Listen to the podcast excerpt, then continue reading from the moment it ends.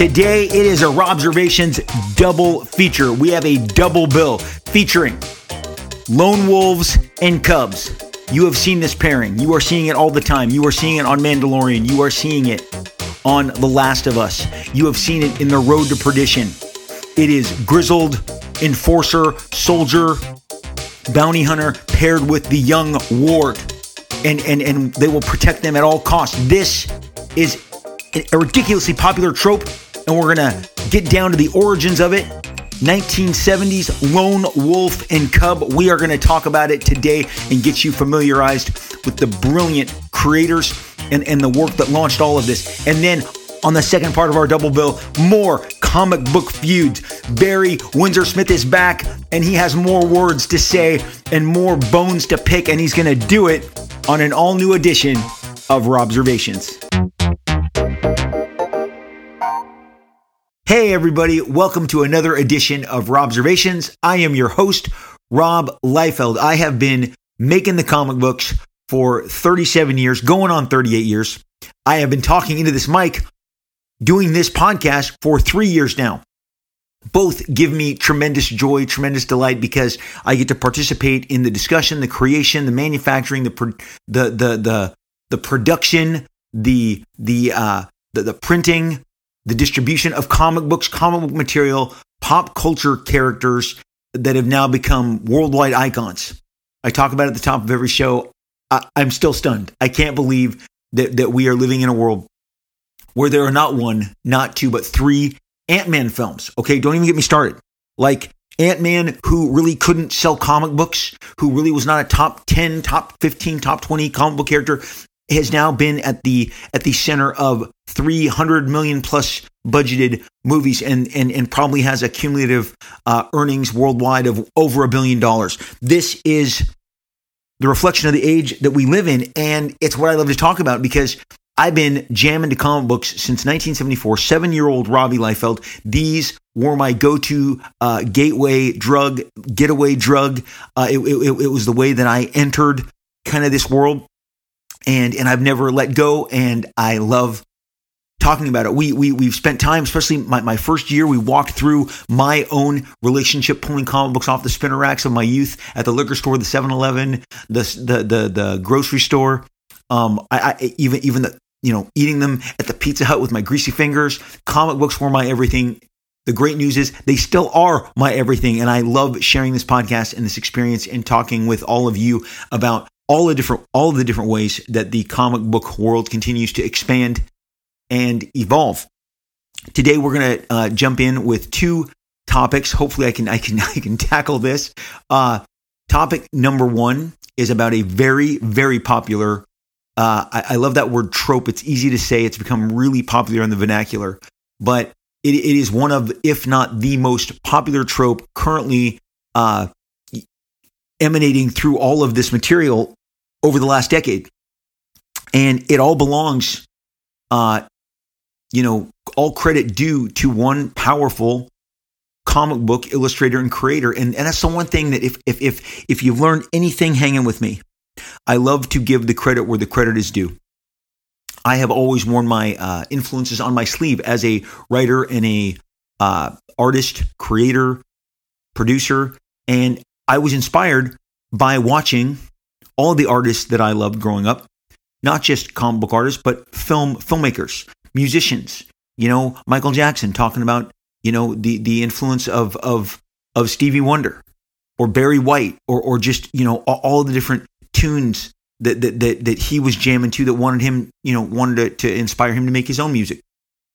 You know, uh, listening to to to to Prince talk about all his uh, his his various influences down to Jimi Hendrix.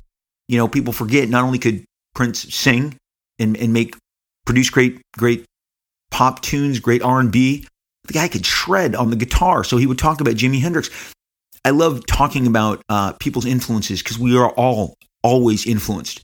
Uh, George Lucas talking about World War II films.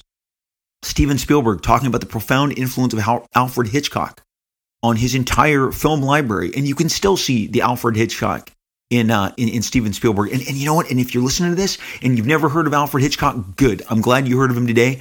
um, maybe go look and, and, and, and, and watch one of his amazing, amazing films. Okay. Watch The Birds, watch Vertigo, watch the original Psycho. There is um, North by Northwest. There is an, an, an incredible film catalog for you to, um, to plunder, to absolutely plunder. I love when people talk about their influences, but one thing, and here, so, so, so now that you know that I've always loved watching, uh, you know, other artists talk about the artists that influenced them. And again, with George Lucas and Star Wars, it went beyond, you know, the World War II footage and, and his obsession with with um, you know, aerial aerial fights and, and, and the different dog fights that, that that the that that the World War II planes were engaged in, and then and then showing the footage that he used to match X-wings fi- fighting Tie fighters. I mean, there it is. It's it's right there. It's been there like since my my youth. He has been very um, bold because I think he wants to talk to you about what inspired him to do what he loved that you eventually loved yourself. In in uh, within Star Wars, also there is uh, you know a, a lot of Eastern influence. Hidden Fortress, um, which which has a princess and two servants. I mean, he he really wears it all. wears it all on his sleeve. Nowadays, I I am uh, finding with great with increasing uh, just regularity, uh, with great routine. All of these words apply to the practice of people denying influence. They, they don't like to talk about it's as if there's a button that they push. And, and come on, man, that's what that's what corporations do. They want you to look the other way and think that in a closet there's a button, and they boom, they they a new comic book hero villain comes out, and, and this is all the big corps. I understand because I always see both sides of everything that the corporation and their lawyers and and and the you know the big the big corporate dogs want to protect and make sure that you know everything's buttoned up and that nobody has a way into any sort of ownership clause and in, in, in the in the instance of the early Marvel universe there's there's no concern of that anymore because as I share to my wife as I share to you now as I've I've I've, I've uh, explained some in, in, different podcasts. So forgive me if you're hearing this again, but uh, when when my wife and I would go see uh, one of the new Marvel films, often we were fortunate to be attending one of the maybe the premieres. And again, we would wander inside. We'd sit down. She'd lean over before Ant Man or before Black Panther, and say, "So, so, so, who created this?" And I'd say, we're, "We're still in, you know, Jack Kirby, Stan Lee territory, babe. Like on both these films." And, and I tell her, you know, Black Panther appeared in Fantastic Four, Wakanda, all of this stuff, all the groundwork was laid here. So, so you know, we're still we're still there. Oh, okay, okay. Then then she'd ask later, you know, well, well, well what about this one? No, no, no, no. These are still characters. You know, we're watching we're watching Thor Ragnarok. These are we're still in. You know, we haven't left Jack and Stan world. So, you know, there's a curi- curiosity as as to who is creating what, when, where, how, why. At least at least for a lot of people who want to um you know, uh, uh, know like who were the faces behind this. But then inevitably, it also leads to, um, babe, eh, referring to my wife, Joy, honey, uh, they're dead. Uh, most all of these people uh, are are no longer with us. The earliest uh, titans of of the the the Silver Age, Steve Ditko has passed. Stan Lee has passed. Jack, Jack Kirby has passed. Right there, that covers like three quarters of the Marvel universe that you know and love. Um, is it a shame that we don't say their names more often? We don't see their names more prominently? Uh, yes, but but that's what guys like me are here for to tell you about it and to point you in that direction. Uh, creator ownership and creating something is very special. I, I, one of the uh, key figures behind the creation of Venom, David Michelinie, has written something about him wanting to be called the originator because he, he basically says everyone's jumping on this creator thing. And I'm telling you, it originated on my typewriter when I, you know, typed out Eddie Brock and Venom and described what I would then pass off to Todd, who would then draw that issue. Uh, again, in, in, in my case, I'm writing and drawing New Mutants 98, so I'm telling myself what to uh, to draw in regards to the, the, the story, the plot, and and then I'm passing it along to have the dialogue completed. So in in in somebody like my case, or like a Frank Miller's case, uh, where he's actually doing all the dialogue, he's just telling himself what to draw.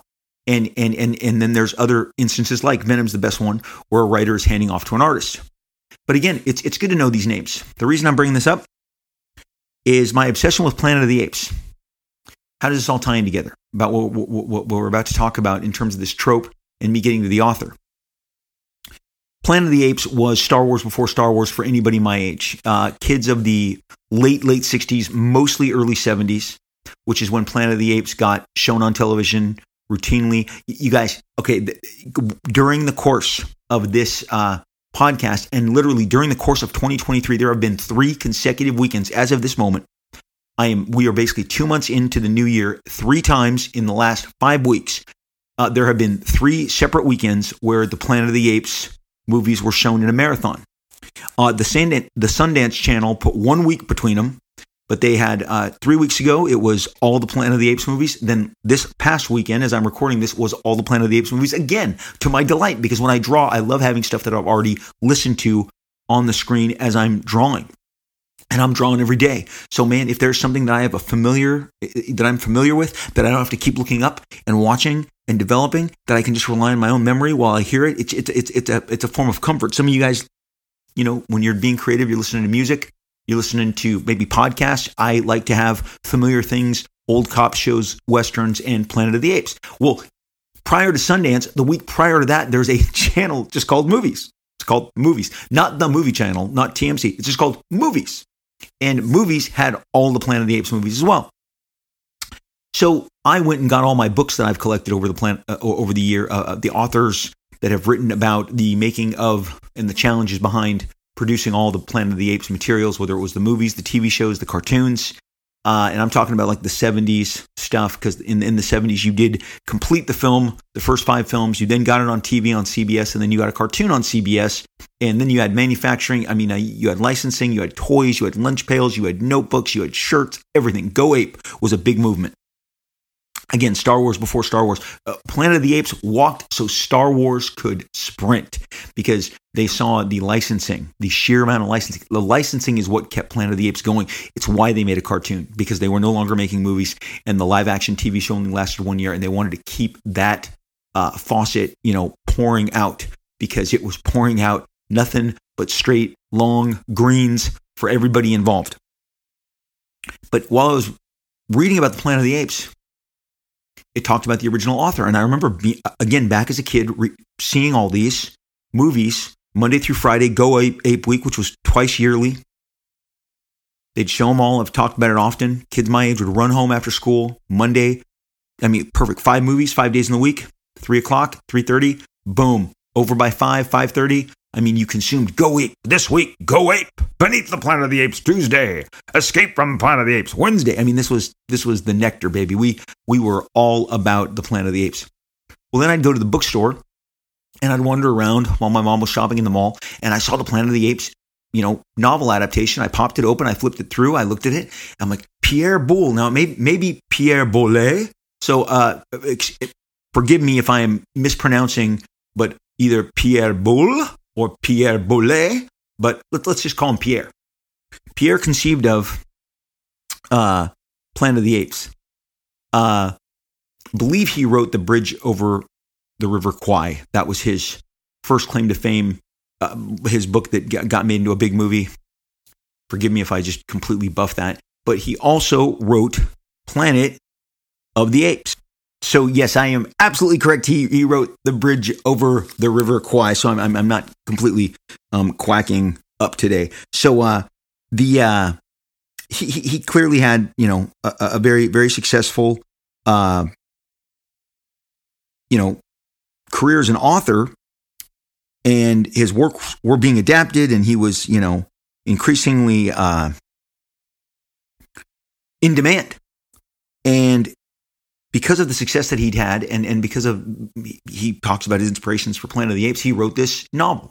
Now the movie with Charlton Heston reflects a great deal of the novel, but it is it also departs uh, you know the, the, the movie the, the the apes living in like huts and a more kind of primitive primitive existence they had cities and, and more technologically advanced uh, a, a, more technologically advanced existence in the actual book by Pierre Boulle or Bowl. Sorry, again, I guess I just got to call him Pierre.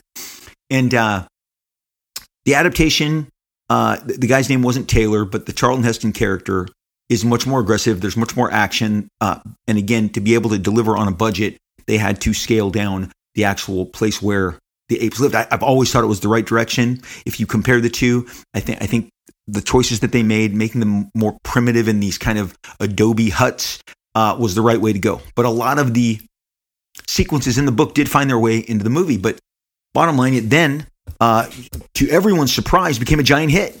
Planet of the Apes made a, ton of money and, and obviously spawned all these sequels. But uh, Pierre Boulez, Pierre Boulle, was frustrated that after the first film, everyone associated the movie with Charlton Heston and the filmmakers, and his name had been forgotten. He didn't want anything to do with the film adaptation when he heard what they were doing with it, but he did submit an idea for the sequel in an attempt to kind of, you know, jump on board and kind of regain some of the the, the spotlight that had been lost in this film adaptation. Now, of course, it's on it's in the credit, but you know you could be looking down, grabbing your pop- popcorn and shoving it into your mouth and miss, you know, based on a novel by Pierre. Okay, so Pierre was uh, frustrated that through all of this, his name was not known and or celebrated. And I'm going to tell you, until I had seen this, the, the, the books in the store and, and cracked it and, and read through some of it, finding wow, it's there's parts of this book that are really different than the than the movies that I love. But nonetheless, I realized that there's this author who this originated from, and he really Dr. Zaius and and and Zira and all of these important co- characters and concepts did come from him, and and yet he was always uh, remiss that his name was not more associated with the product with, with with the product. So again, this goes beyond Stan Lee and Jack Kirby, and so many of the names that we talk about.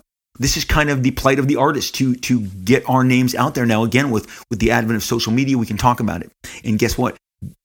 Podcast is is a form of social media um, especially promoting it. And so here i am to talk about this incredible trope today which i've spent you know quite quite quite some time building up but it is really popular it, it, right now and and and if you've seen the last of us if you've seen the mandalorian uh you know, if if if you saw one of my, one of my absolute favorites that, that nobody knows about, I, went, I, I think this fits the trope too. In 2008, Vin Diesel did a movie. It's called Babylon AD. It's a sci-fi movie.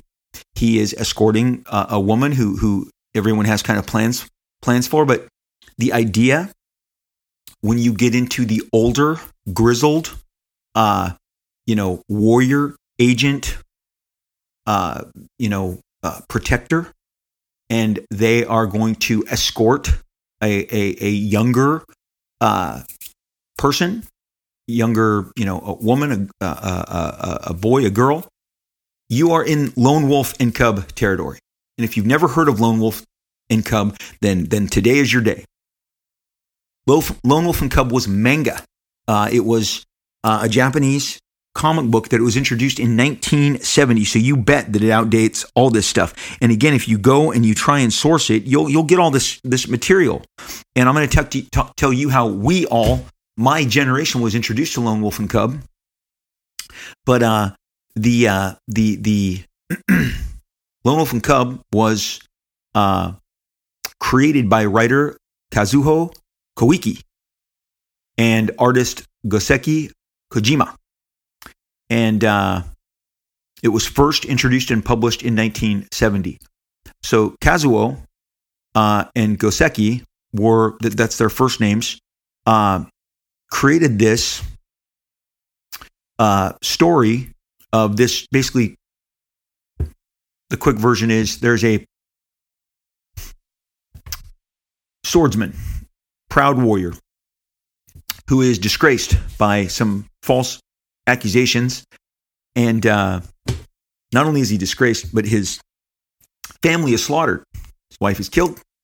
You know, it's the, the classic they're trying to wipe this guy out. They've set him up, and he's now disgraced. But he, uh, his his young son, who he has survived, but you know, is is is they they don't kill his young son, but they slaughter his wife. The two of them take it on the run and he lives the life of an assassin. And ironically, this small boy is integral in into uh, in in in in uh, driving the story, driving the journey in his interaction. they are known as Lone Wolf and Cub. And when you see the uh, lone warrior, uh, like Mandalorian, and the young uh, child, like Grogu, who we all called Baby Yoda for a really long time, and and or and or the child, and now Grogu, you are looking at an embodiment of what started with Lone Wolf and Cub.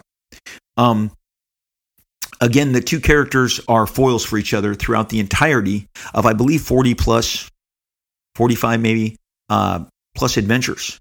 And again, comic books, this, this manga wasn't just 17 pages and out, 22 pages and out. These are thick uh, volumes. And, and so, so th- this was a proud, uh, a very proud, you know, series of, of, of graphic adventures. Shortly after, within a year of this uh, being released, they were approached to make films.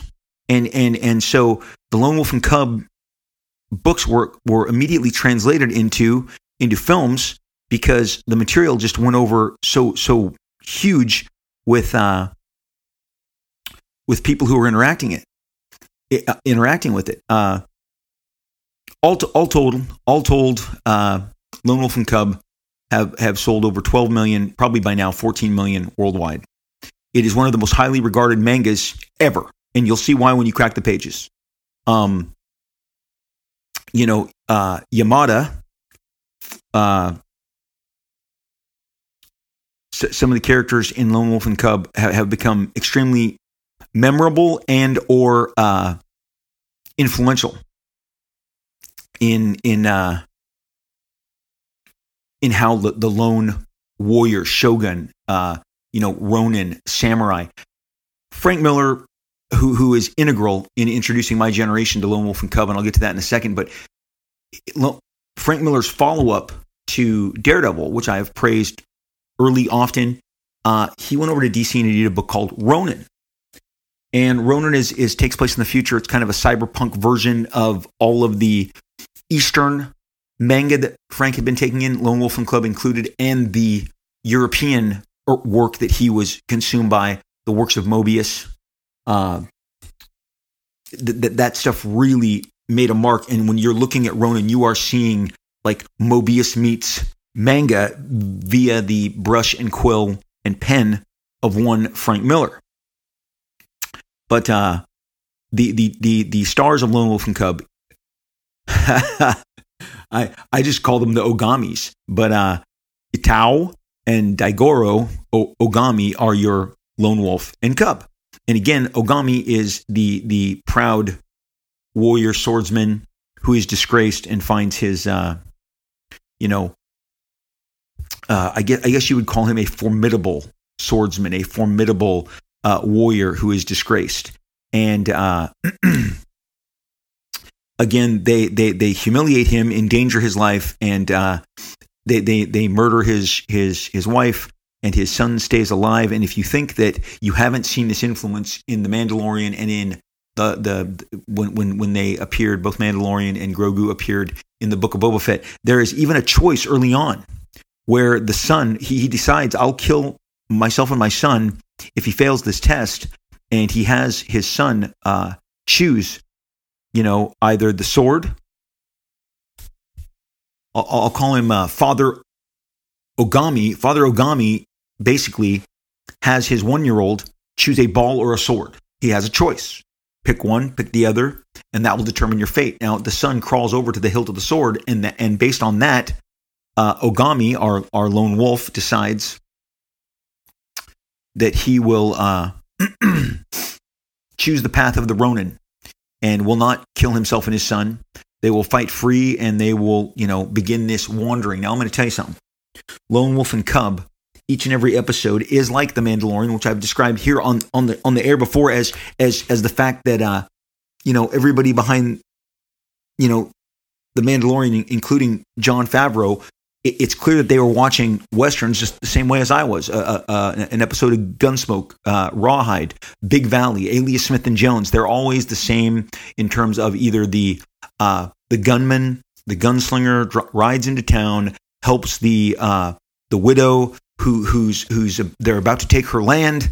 You know, the the, the evil robber baron, and now our gunslinger uh, headliner is going to help her, or maybe some week uh, th- that that person is on a stagecoach. It gets robbed. They're held hostage with with a with a bunch of other uh, people, and and they have to figure out how to get how to get out of this this hostage situation. Uh, others are, you know, we're we're gonna um, you know, we need money. We're, we're out of money. We're gonna gamble. We're gonna go in. We're gonna we're gonna try and play the house against it, itself.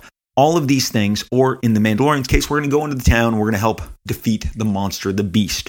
You know, these are uh, classic tropes of the gunslinger as portrayed in all the westerns. Well, this was happening in 1970 in Lone Wolf and Cub. I also told you that years ago in Fist of North Star, the manga Fist of North Star, Erik Larsen would say to me at, at, the, at WonderCon, Oakland, I think it was like 1988, 89, he's like, no, this is a great book. Every, every, his, his, his pitch to me was you should buy this because North Star is basically walking down the road and every, you know, 10, 20 feet, he encounters a new guy who wants to kill him and they have this epic 20, 30 page fight. And then he moves on and then meets somebody else who wants to kill him.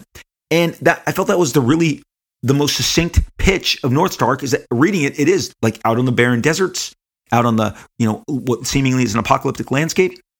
Well, now change that into feudal Japan, put it Lone Wolf and Cub, and he is wandering with his son, and they go town to town and they encounter different adventures, meet different women, men who need their help, their assistance, or perhaps are, are integral in hiding them from the people who are hunting them.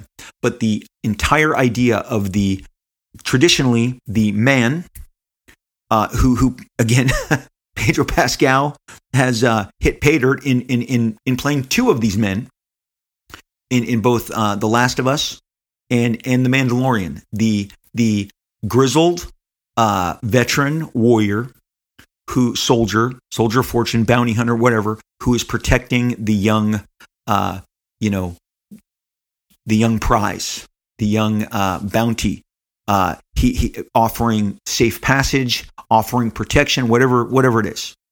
Again, Frank Miller in Ronin 2, which he's putting out right now, is returning to the lone wolf and cub trope because in Ronin 2, he is actually enacting this with a woman and the small child. So he is revisiting his love of lone wolf and cub. And clearly, I think Frank looked around and said, Is no one going to do this? Like, this is really obvious. It's, it's blowing up in The Last of Us. It's blowing up in The Mandalorian. Uh, Frank knows where this comes from, so now he's giving it to you from a female perspective. And again, it's not the first time. Uh, like I said, Babylon AD, Vin, uh, Vin Diesel. Let me tell you something.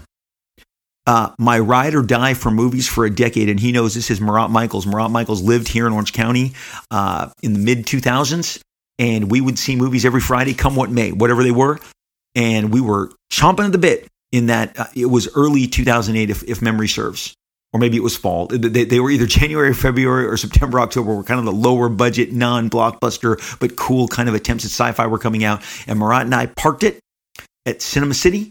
Boom, you know, middle of the theater, decent amount of people on the first day. And we watched our Vin Diesel Babylon AD, which fulfills again the lone wolf and cub kind of embodiment. But when you see that, please know that you are seeing an acknowledgement, whether it is purposeful or not, but that trope was made famous, most successful by Kazuo Koike and Goseki Kojima.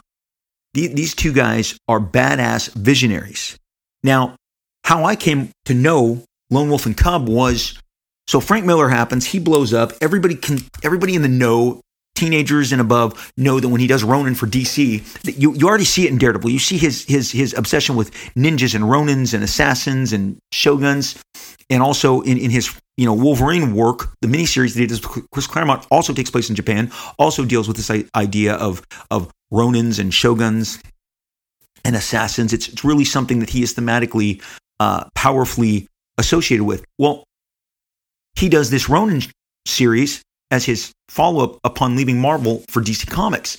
Ronin, I have I'm looking at the giant uh, artist edition uh, that, that is on my bookshelf. I have every possible edition of Ronin. I, I, it is as celebrated in my mind, maybe more so than even Frank Miller's Dark Knight, but it is not anywhere near as well known. But the work that he was doing on that, the storytelling, I've, I've openly uh, taken from this book. It's so inspirational and did it in the way that I thought everyone, duh, was obvious would know. Again, I'm literally selling millions of comics I'm a known quantity. Frank Miller is a known quantity. It is known that I am worshiping him. When I took this Ronin spread and obviously put it in New Mutants 100, it was like, no one's hiding this. I am making this overtly obvious as as I think some of the best kind of swipes and homages are meant to do is to say, "Hey, I got you." In music, we celebrate it. They take a track from somebody else and they make a dance. You know, they take every breath you take, and and and and, and P Diddy makes it an ode to his his fallen buddy, uh, Biggie. Everybody you know, gets in on the act. Sting comes out on the MTV Music Awards and sings along with it. Like he condones it. Now, I don't know what kind of payments are going back and forth there, but we love sampling, homaging, swiping in our music. But in comics, there is an element that comes in and tries to shame you. I, have never been here for that. The guys I grew up with, Frank Miller, homage, swiped Gil Kane, among others, Steranko, uh, George, Perez, Kirby, uh, John Buscema, uh, I'm sorry, John, John Byrne swiped Kirby. Everyone was aping Kirby.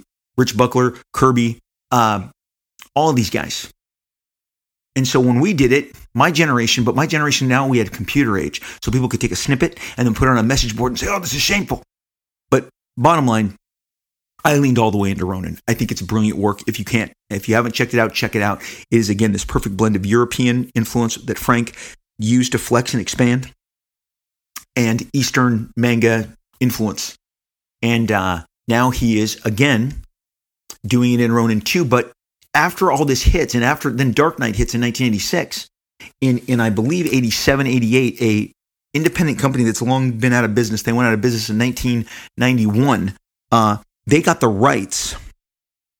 Their name is First Comics. They got the rights to reprint the Lone Wolf and Cub manga. And they hired uh, none other than the brilliant Frank Miller to do all the covers. And Frank worked with Lynn Varley, who had colored all of his seminal Dark Knight work, and they created these brilliant series of covers. And uh, and and people, especially in the states, we clamor to them. They they released them also in the uh, what was called at the time perfect bound format, but everyone called it the Dark Knight format because Dark Knight popularized it. And then everyone thought, well, that format is the way to go. That's what people want. It wasn't. It's what's between the glue because those weren't stapled. Uh, the perfect format were glued. They were more square bound. They were at least 48, 50 pages um, in order to pull that off. But uh, First Comics got the rights in 1987. They hired Frank Miller to do the first round of covers, and they are memorable. If you look them up, you will see incredible images. Uh, Frank was the perfect guy to do this, to bring this work to the mainstream in North America. Uh, nor- unfortunately, First Comics went out of business and wasn't able to complete the uh, reprinting the series. I think they only did like about a third of this, but then Dark Horse steps in, and Dark Horse does them in like these little fat, uh, really chunky uh, uh, mini pocket books. And I got all those too. And, and and Frank eventually they reused some of the Frank Miller art, but then they got people like Bill Sienkiewicz, Matt Wagner to do this. But bottom line, many of the episodes of Mandalorian are imitative of the Lone Wolf and Cub uh, as uh, as when I see The Last of Us again. Pedro Pascal is the uh, most popular uh, embodiment of, of of of Lone Wolf and Cub. But yeah, like I said, uh, you know, the uh, in, in regards to Lone Wolf and Cub as a as a uh, as a film, there are six total Lone Wolf and Cub films. And again, right in uh, uh, uh, right after a year into the book existing, the filmmakers over in Japan came. Uh, the first three films are directed by a man named Kenji Misumi, and they were released starting in 1972.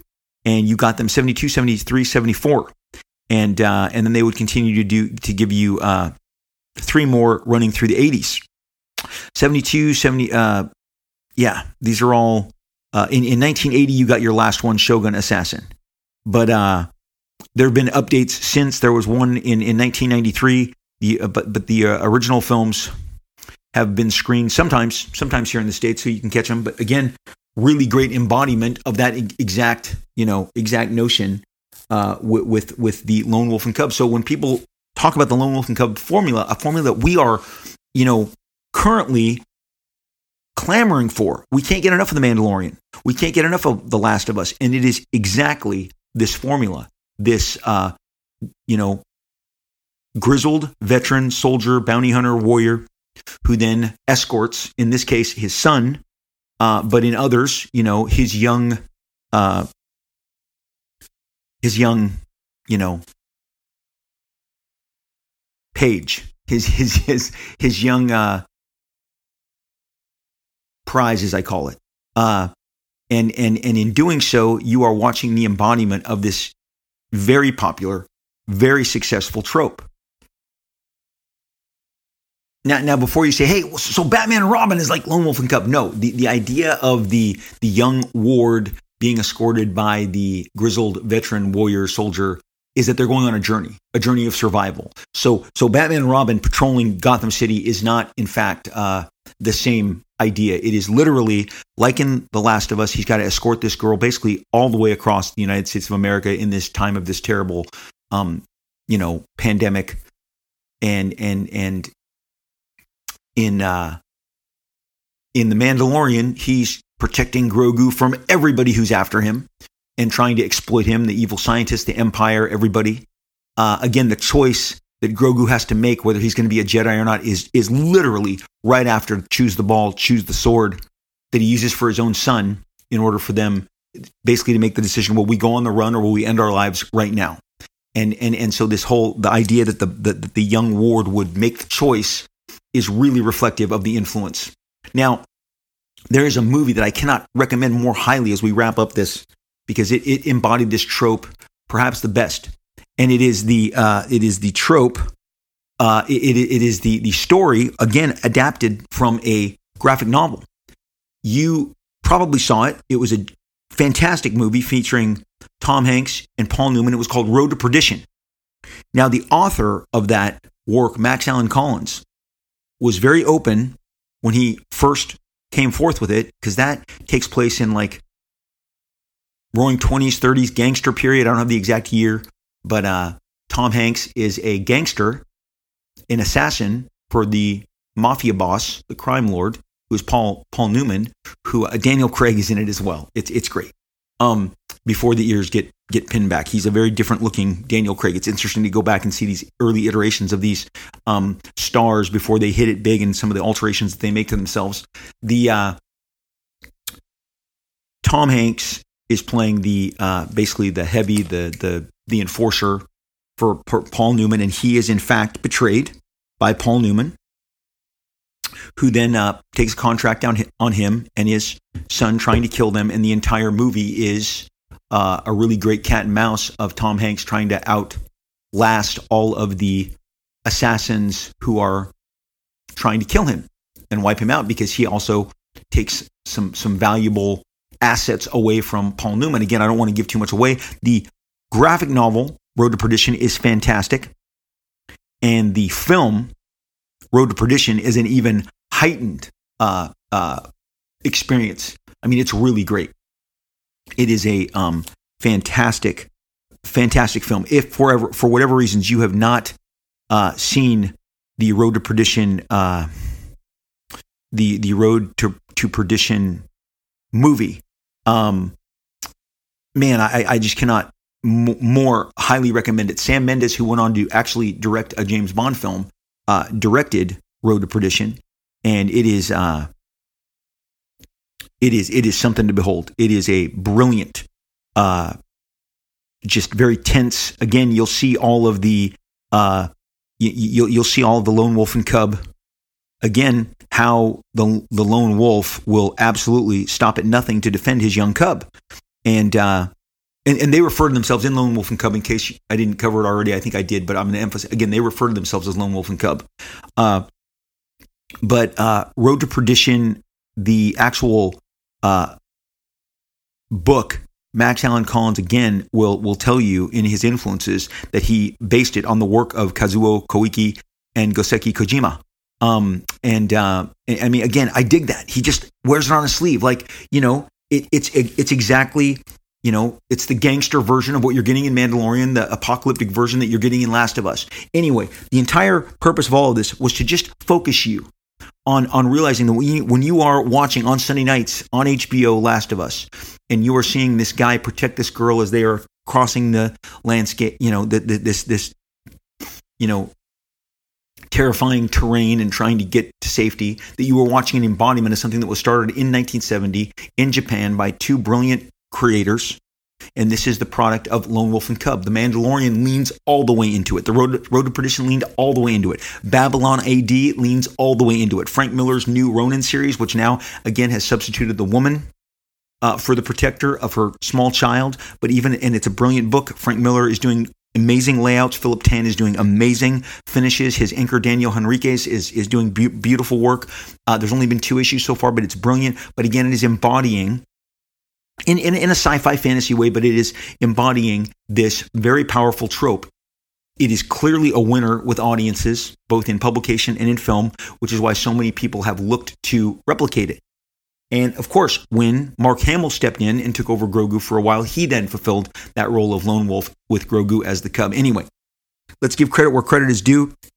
You are seeing uh, one of the most popular tropes ever play out now for the next at least couple weeks. You're seeing Pedro Pascal be be uh, one guy, one version of this, on on Sundays and one version of this on Wednesdays when The Mandalorian is out. So I think just just on that basis alone, and again thinking of poor Pierre of the Planet of the Apes, and truly I did. My heart went out to him when I read that passage that he had felt that the, his influence on Planet of the Apes was overlooked in, when in fact he had created it. So here is to the creators of uh, Lone Wolf and Cub, all they have accomplished, all they have influenced. The influences, uh, th- th- those those are some pretty big people when you think about it uh, along the way, along the lines. The Lone Wolf and Cubs uh, influence extended all the way into the Star Wars universe. It has um, been been featured uh, and influenced a movie starring Tom Hanks and Paul Newman. It is the the basis of this incredibly popular video game and now HBO series. And Vin Diesel has even taken his his run at it. So, uh, and and none, and none other than Frank Miller and those very potent covers that he was doing in uh, in, in the '80s put Lone Wolf and, Cub on the map via First Comics in North America with comic fans like me who encountered it, who bought it for the first time and and and and that's when I came to know this material and it has been an absolute pleasure sharing that with you today. I hope you can seek out Lone Wolf and Cub. They're in bookstores, they're in your um, Barnes and Nobles, you can get them on Amazon. They're extremely well illustrated, extremely uh, if you like graphic fantasy, graphic violence, um, it, there, there's some some good humor. Uh, the, the Cub is always good. Uh, for, for some good humor. The Ogamis are very entertaining in uh, how efficient they are in overcoming each and every obstacle. So check that out and tell them Rob sent you. So you you are all such a great audience, and and the feedback that I get from you across all the different social medias is just invaluable. And I cannot tell you how much uh, I truly do appreciate it. And I hear you and I hear you loud and clear. And the best thing that you deliver is when you ramp up your attention and give unbelievable numbers because you love them the most is our comic book feud series. So we're going to do a mini version of the comic book feuds today by revisiting easily the most popular feuder ever. And that is Mr. Barry Windsor Smith. We, we, we shared with you a 1997 Barry Windsor Smith interview at the top of this past year, at the top of what we call season five. And, uh, and you guys just ate it up because um, Barry is everything we love. He uh, like we we love to to to chase in, in regards to interviews or interview subjects. Um, we, look, I've always been really fascinated whether it's an athlete, an actor, uh, an actor, the the uh, just the sheer amount of smug, the sheer amount of arrogance, and and Barry never fails to deliver. He puts it on he's such a quagmire because, as you know, and he even addresses in this interview that he started out as a Jack Kirby clone, as I've told you. And I'm going to tell you right now, he's a clumsy Jack Kirby clone. It, it, the pieces didn't always work, the parts didn't always. I think the smugness comes that when he finally put it together, it was like, yeah, I've left that behind. I'm no longer that Jack Kirby clone boy. But um, he he just has an arrogance with him that he just cannot shake, and it is in it it, it embodies each and every interview that he gives. And so Today, I'm going to share a 1993 Wizard magazine interview. Uh, he was doing a book called Rune at the time. He was preparing to launch Rune. Rune was a vampire, an immortal vampire, uh, and he l- launched it under the um, Malibu Ultraver- Ultraverse label. He did not own this. He, he the, the, at least the interviewer is quick to confront this early on. So let, let me jump right in. Barry Windsor Smith, and, and, the most interesting thing about all this is we're going to get to him speaking of Weapon X, which is the seminal work that he did. But when he talks about what. when he talks about Marvel Comics Presents, he does not hold back. Again, unloads the haymakers, which is incredibly entertaining, and I can't wait to share it with you. So here we're going to uh, journey into this 1993 Wizard magazine. Wizard, I, I believe this is Wizard 28. Uh, uh, if if I am if I am not mistaken, it is in fact Wizard uh, number 28, and it's it's Barry Windsor Smith on Marvel Valiant and the move to Ultraverse, the road to ruin. You know, very very very clever. Uh, because the book, the vampire book, is called Rune. They open up saying, "Hey, how did you link up with Malibu for your Rune Ultraverse project?" They said when you left Valiant, you were in a position where you could pretty much write your own ticket. I imagine that you were courted by several publishers. And and uh, the great thing is the picture that accompanies this. He's very sour and dour, like he's got all these lemon drops on the other side of his mouth. He's he is looking sour and and and and, and uh, appropriately pissy, and with a sweet mullet. And he says, uh, "Everybody and sundry." That's his answer when they say you are being courted. Everybody and sundry. I love the sundry. It really knocks knocks home the uh, drives home the Britishness of it all. Again, these are his words. I'm going to read you his words exactly. He's, I'm still being courted, as a matter of fact. Yeah, I talked with everybody. I was getting calls from Todd McFarlane, being the crazy guy he is. Ah, forget all the other, uh, you know, this, this, this. Uh, he's talking. He's going to imitate Todd. I'm going to actually do it as Todd. Oh, f- forget all the other guys. Just come over here to Image. Everything is going to be fine. And in fact, I was planning to do something with Todd, but I could never quite figure out what to do. I was talking with Jim Lee and all sorts of other people. I was talking with everybody, but in the case of Malibu, or the Ultraverse more specifically, they made me a very good offer. See, one of the situations here is that I have said many times, especially just as I was quitting Valiant, I'd never work for work for hire again.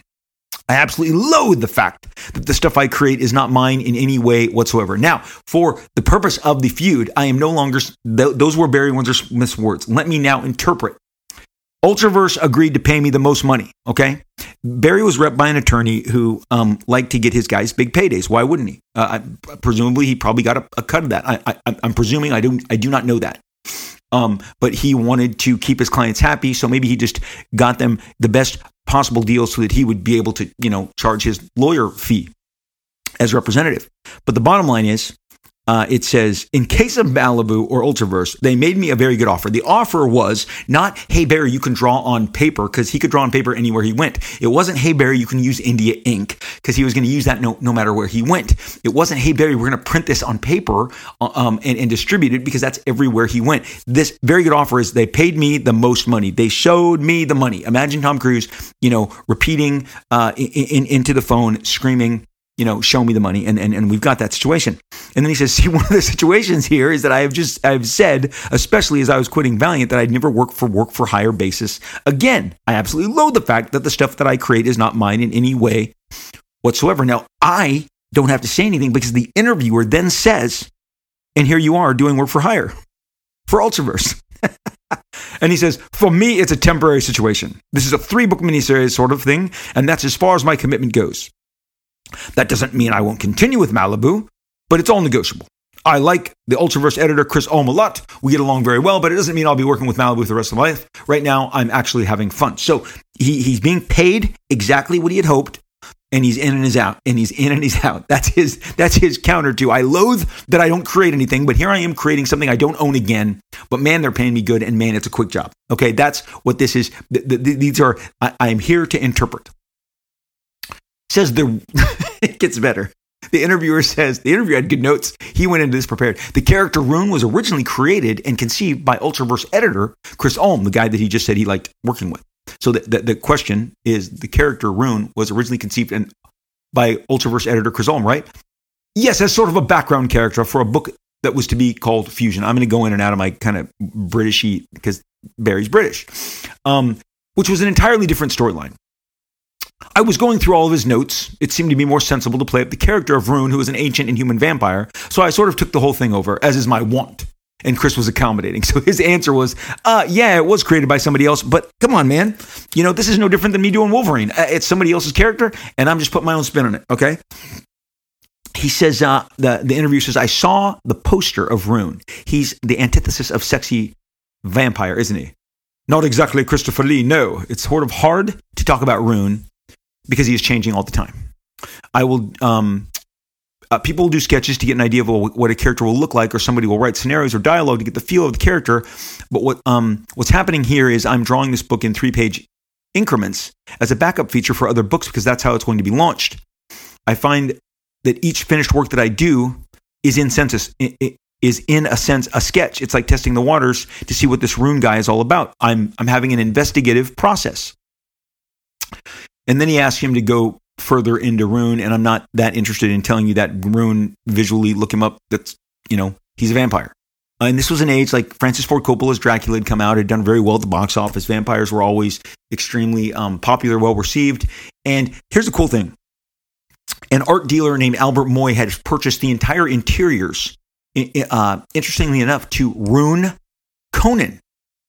They got the rights to do this in the mid 90s. And, and because Barry was so identified with Conan, having done the first 20 plus issues, that uh, and, and because he was so associated with with with Rune and Marvel had bought Ultraverse, and this is right before they threw Ultraverse right down the deepest well possible, and then sealed it shut with with a giant locked door gate, whatever, because those characters have not been since have not been seen since. But Albert Moy in New York Comic Con had purchased the entirety of the Rune Conan book. Uh, that was featured in the recent Heritage auction. So just in, in, October, he had it, and I was flipping through all these pages, and it really is inspired um, Barry stuff. It's really good stuff. Conan battling this Ultraverse vampire was um, very entertaining. Now, the, the pages, I got to be honest, Albert was really trying to work me to get me to buy some of these pages, but man, they were a little too pricey for my blood. Um, I have to I have to save all my money for John Byrne X Men pages, so I can't be partying. I can't be spending it on Rune Conan. But man, they were nice. They were really nice pages. Um, so anyway, th- th- this this is all about Rune. The next kind of couple columns, and then he talks about the Valiant area because because after Marvel, Barry Windsor Smith did uh, did do a a, a, pl- a, lot of work, covers and and um, promotional work, posters. Uh, he did the cover to Bloodshot. He he did um, you know uh, Solar Man of the Atom. He did a bunch of the covers for the early Valiant stuff and helped launch something like Bloodshot was really launched with his cover image. But then he would do a series called Archer and Armstrong, which was about basically two immortals kind of wandering through the modern day. It was like you know two Greek gods kind of slumming through modern day life. He talked about how he got um, he got the call to be with Valiant, and he said Jim Jim Shooter, of course, was starting Valiant, and because of Jim's less than endearing past with so much in so many people in the professional community at the time, uh, he simply couldn't get any top names to come with him. This is me reading directly from Barry Windsor Smith. I was just finishing up Weapon X, and Bob Layton, uh, who's a friend of mine, inveigled me. He says and in quotes, inveigled me. There were plenty of times in the first year of my doing Solar with Shooter and Bob Layton. And Bob took me aside and said, I, I deeply apologize for getting you into this. It was a rocky road with Jim Shooter starting out. Then, to cut to the quick of it, Shooter was fired. And again, I found myself pulled in something that I could really have done without. So I took over writing Archer and Armstrong and a whole lot of other stuff and produced some really great books for Valiant. And he did. I These are great. Look, Barry's art is a cut above. It's special, it's brilliant, it's beautiful, it's every positive adjective that I could possibly. He, he is a trendsetter. I believe he, he, he has penciled one of the greatest Life Death, which is an X Men issue with Storm and Forge and Terry Austin inked it, is stands as one of the top three, top five comics ever illustrated. It may be the number one. It, it, depends on the time of the day that I look at it. That I go, this is the best illustrated comic ever. I mean, he is he is a seminal talent, and you could say entitled to being kind of um, smug. He says, uh, he, he, he, the guy tells him how much he enjoyed Archer and Armstrong. And he says, thanks, man. I was really cracking myself up when I was cracking myself up when I was writing Archer and Armstrong. My method of working has always been just to let the characters tell the story. Uh, those two guys, uh, that those two guys that I came up with were just so ridiculous as a couple that they couldn't just help be silly and funny. They could actually make, uh, they could actually, they would actually make me come up with things that, that I would laugh over. And I'd say to myself, yes, yes, I am being funny here. I'd realize that it was Armstrong that was being funny and he had his own life, uh, as did Archer. So he's talking about the inspiration behind these two. He says uh, later on, the question is at one point when Jim Shooter left, you were actually offered the presidency of Valiant. And he says, yes. That was it on the face of the matter. When Shooter left the company, because uh, a, a, man who's no longer with us, Steve Massarsky, Bob Layton, and, and, a couple other guys at Valiant basically worked to get Jim thrown out of the company. I don't know what happened behind the scenes. I've never asked. I don't know, but it was all the big headlines. And, uh, you know, everything Jim had done was stuck to Valiant. It, it, he did not it did not survive survive with him. He had to leave it behind. It was it was it, you know he had an executive position and a creative position, and he was removed. And so he says, yes, that was it on the face of the matter. When Shooter left, the idea was to recreate the company with Steve Massarsky, John Hartz, that's the other guy, Bob Layton, and myself as the controlling foursome. The word presidency was batted around. I spent over a year trying to negotiate my contract with Steve Massarsky.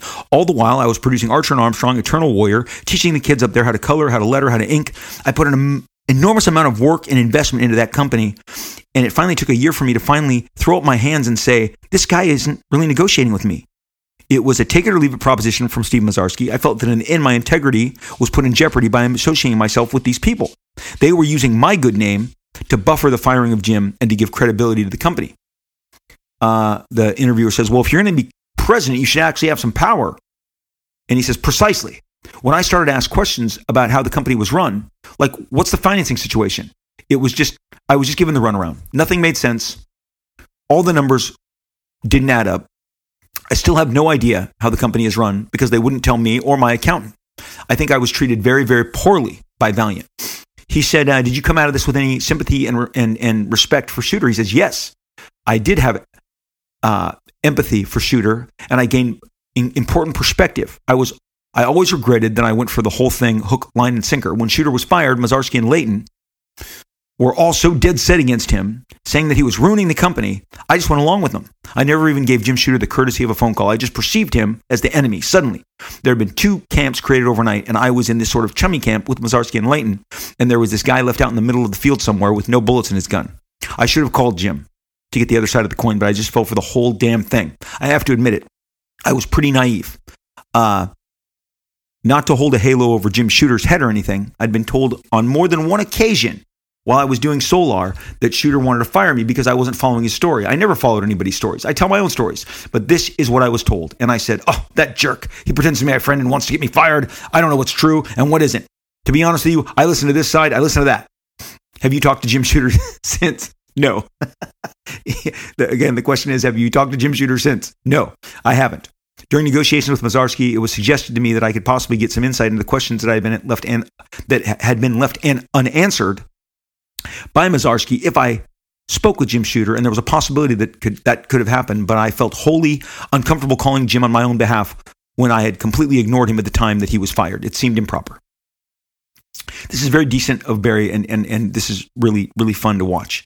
They then talk about his early career, and he talks about how he got his um, he he had, he, had, he was doing Kirby-esque drawings. He said, I sent over all sorts of drawings to Marvel, Kirby-esque kinds of pages. Uh, and I got a letter back from Marvel saying, uh, good on you. Uh, you're in England and we're here in the States. Uh, tough luck. So he moved and showed up in New York, New York City. And uh, they sort of toyed with giving me work. They needed that look. They needed that Jack Kirby look that I was capable of giving. Uh, it's pretty much the same story nowadays. Young talent will go into Marvel or DC or wherever, and they really can't draw very well but they have a knack for making their work look like a hero, um, which is at this point somebody like a Jim Lee or someone like that. that young artist will then get work, even though he's not that good. One must always give chance to younger artists and writers if they show any kind of innate understanding of what the field is all about. It said, "What's your first published work?" I did X Men 50, uh, number 53. Jim Steranko had taken over for Werner Roth, and Steranko could never hit his deadlines. Werner Roth, while very competent as a cartoonist, wasn't turning anybody on. Uh, I think they figured there wasn't much to lose with the X Men because it was about to get canceled anyway. That isn't that funny that that is the long running joke with the X Men that it was always in danger of getting cancellation, and it, it was it, even after a brief surge with Giant-Size X Men because they couldn't hit the deadlines. That's when Byrne came in to cover for Cockrum, and then it just all changed. But they were going to cancel X Men anyway. And again, that's my situation on New Mutants. They were going to cancel it anyway. Like, have at it. Um, I got a script from Arnold Drake, but I did my own story. I got it pretty. I got it done pretty fast, a couple of pages a day, sitting in some grungy hotel room on 26th Street with all this alien life going on around me, policemen's guns, riots. I don't. I didn't really realize that was a necessity. I was too. I was too new in the business, but I had needed to make this good. I didn't want to go back to England. He then talks about all the different jobs he got. He, he is admitting here that he was hired on Conan because uh, they couldn't spend the money on John Buscema. And uh, that, that Roy Thomas had been trying to get the rights uh, to Conan and he wanted John Buscema, but Stan, who had no concept of Sword and Sorcery, these are Barry's words, didn't like the idea of Conan, a licensed property, mucking with his Marvel Universe output. And uh, the way Roy wrangled this all was saying if the book fails, at least we won't lose any money if he hired somebody on the cheap. And he said uh, they would have lost money if they had to pay John Buscema, as he was the highest paid artist in comic books at the time. I got the job because I was cheap. Then says, Didn't this make you a hot artist? He says, Blimey, so it did. I was one of the very first superstar guys. Now, wrapping this up, because the good stuff is, is yet to come, is when he talks about doing his seminal uh, Wolverine Weapon X saga that was printed in eight page increments in the pages of Marvel Comics Presents. Marvel Comics Presents was coming out every other week. So, like twice monthly, every other week, it was routine. Boom, boom, boom. This was a really transformative storyline in the middle of, uh, you know, se- several years into Marvel Comics Presents. This gave it just an extra juice. Marvel Comics Presents launched with Wolverine as, as its lead feature. And based on the response to that, Wolverine got his own spin off book. And it was launched with John Buscema at the forefront, doing this every other week, Wolverine strip that Marvel Comics presents. It, it, it's what put them on the map. And so now you've got Barry Windsor Smith coming back doing the origin of Wolverine. Uh, they said, uh, "What led up to your doing Weapon X?" He said, "I, need, I needed to give, uh, I, I needed to give into this need to tell stories." I think Weapon X only came about because the editor Terry Kavanagh, who I worked with, Terry is a sweet guy. Terry is, is a talented guy. He wrote comics as well as editing them for Marvel. Called me up. Actually, he was calling everyone he could think of, artists and writers who obviously didn't want to do a monthly book. He pitched me this book called Marvel Comics Presents, which frankly was described to me as a wholly different thing from what it turned out to be. And here's where the ego rages. He was throwing names like Steve Ditko, Gene Colan, all these luminaries from the past, and thought, and, and I thought, this is Barry speaking, wow, this is going to be a great showcase of brilliant storytelling and great art. Of course, it didn't turn out to be like that at all. It was amateur night at Marvel Comics. I was just fiddling around trying to think of some character in the Marvel Universe who didn't wholly offend me. I thought of Logan as sort of an everyman type. Now I want to go back to Amateur Night at Marvel Comics. It launched with John Buscema at the helm with a Wolverine book that made everybody stand on its head. It followed with a really hot uh, storyline uh, by Ron Lim, again doing doing doing doing an X Men character. Along the way, it did have guys like Steve Ditko. It did have guys like Erik Larsen. It did have guys like Rob Liefeld. Okay, and we did some work that I'm really proud of. And and Jim Valentino I think besides Todd, all of the image luminaries at least did covers or attrib- contributed something along the way. And there were some really fun, great uh, works that came out of Marvel Comics Print. Sam Kieth did, to me, as important a Wolverine comic as there has ever been in the pages of Marvel Comics Presents. Marvel Comics Presents was a top seller because there was top talent, but here is Barry Windsor Smith saying it was amateur night at Marvel Comics, which is basically his way of saying, you know, I'm going to swoop in and save it. He said that um, perhaps he could do something uh, with with Wolverine because he loved the spikes coming out of his hands. He said he employed a non-linear approach to the script. He said, uh, you know, it was going to run in these small increments, and uh, he pitched that he would be telling the origin of of uh, of Wolverine, and and when he pitched the story of Wolverine in his own words, he said how these are his words how the story of Weapon X evolved was ironically enough, Chris Claremont was upset that I was going to do this thing, and told me that he had all along an origin for Wolverine. Now, if you read a lot of the interviews that they had been doing up until this point for like ten years, both Chris Claremont and uh, John Byrne and even Len Wein, who who wrote Wolverine's original appearance as one of his creators. Uh, all told you that they had ideas for origins for Wolverine, but they didn't want to tell you. They wanted to hold on to like a good, a good soap opera uh, mystery. They wanted to keep, you know, teasing you, teasing you without completely re- revealing it as far as as long as they could. John Byrne openly talked about the first one who talked about that Wolverine was around in the Wild Wild West. That Sabretooth was possibly his dad, that they lived on top of the highest mountain in Canada, that they would come down, they would roam, they would hunt. Um, eventually he was found, you know, by the Hudsons and brought into the Weapon X program. So these stories had been around. They hadn't been illustrated or they hadn't been clearly told as yet. And and yet, you know, Chris didn't pull the trigger on it. So I guess Marvel felt okay letting Barry go all in, and we're all fortunate that he did. But he said Chris was really upset, saying that he had this origin story for Wolverine all along. Barry says, Well, why didn't you tell it? And I guess he had been too busy doing other things. So even though I decided to, um, you know, do my story the way I wanted, I certainly felt that I could pay Chris some respect. Um, so, so anyway, it says, obviously, we know this, that uh, the response to this was huge. Barry Windsor Smith's Weapon X went on to, in eight page increments every other week, absolutely entertain, entice, and excite a comic book community that was hungry for his version of Wolverine. His version of Wolverine was immediately adopted by your podcaster right here, Rob Liefeld, by Jim Lee, by Marc Silvestri, by everybody. The way that uh, Barry Barry winged out his his uh, his hair. Byrne had kind of established the high pointy tips, and yes, it looked like Dave Cockrum's version of Timber Wolf, which Dave Cockrum had put put over and, and, and portrayed Logan behind the mask for the very first time. But Byrne had kind of refined that look. Barry Windsor Smith kind of spread it out, made it thicker, longer, almost like long hair, lo- lo- much longer than we had been used to. Mark adopted it. I adopted it. Jim adopted it. We all ran with it. Barry was a remains because he is still alive. He is still with us. Uh, a seminal talent, amazing, um, um, just amazing illustrator, storyteller, uh, one of the all-time greats. But these interviews are so rich because you know Werner Roth got a little pop in there. Marvel Comics presents Amateur Night, not true, but according to him, it was.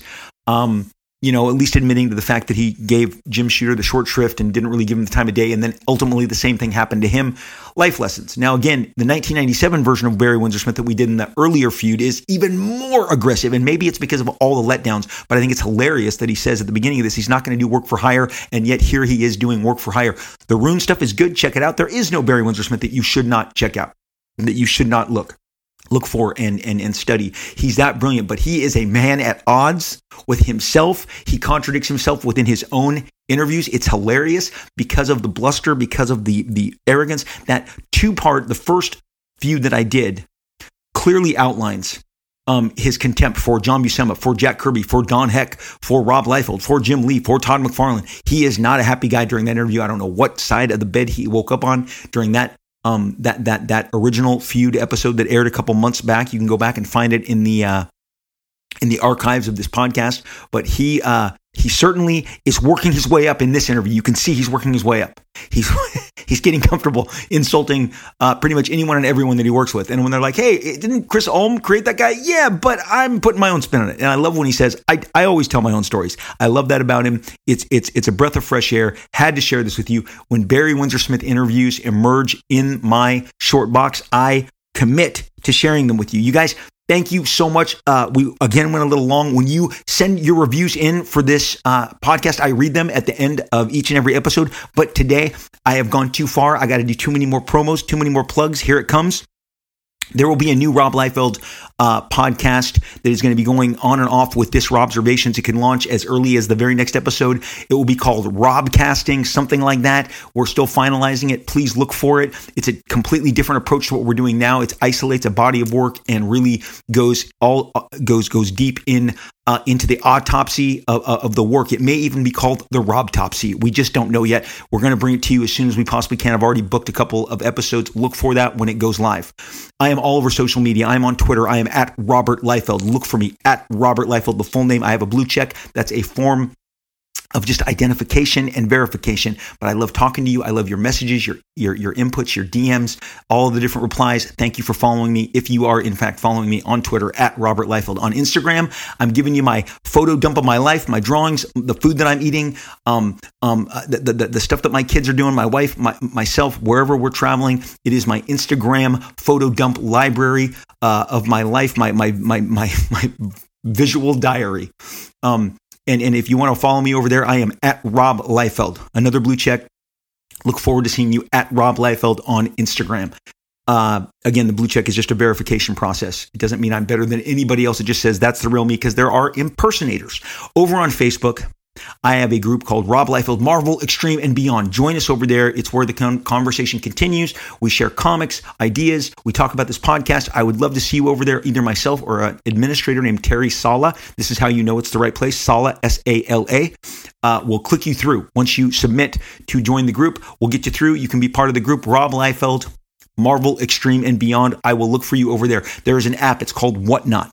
It is the hottest collectible selling app on the market, you should jump in and follow me over there on Rob Liefeld. I offer uh, and share signed comics, signed artwork, original artwork, Funko Pops, toys, uh, there's a million windows. You can, if you get bored with what I'm, I'm, I'm, sharing with you, go over. There's Silver Age, Golden Age, Modern Age, slabs, comics, and other different rooms. There's so many different retailers and vendors selling. There is watches, Rolexes. There's sports, sneakers, jerseys. There's playable uh, card games, Pokemon, Yu-Gi-Oh. There's collectible card games. All of it, all of it under one app called Whatnot. Follow me, Rob Liefeld. I, I generally do two shows a week. If you follow me, You'll get notified when I'm about to go live. I generally do it about 24 hours in advance, so it gives you plenty of time to jump on. Again, I do custom uh, remarks, signatures. Uh, you'll find out what a chisel is, what a blood splatter chisel, what a drop shadow chisel. If your head is spinning, join me over on Whatnot, and I will be I will happily share this with you.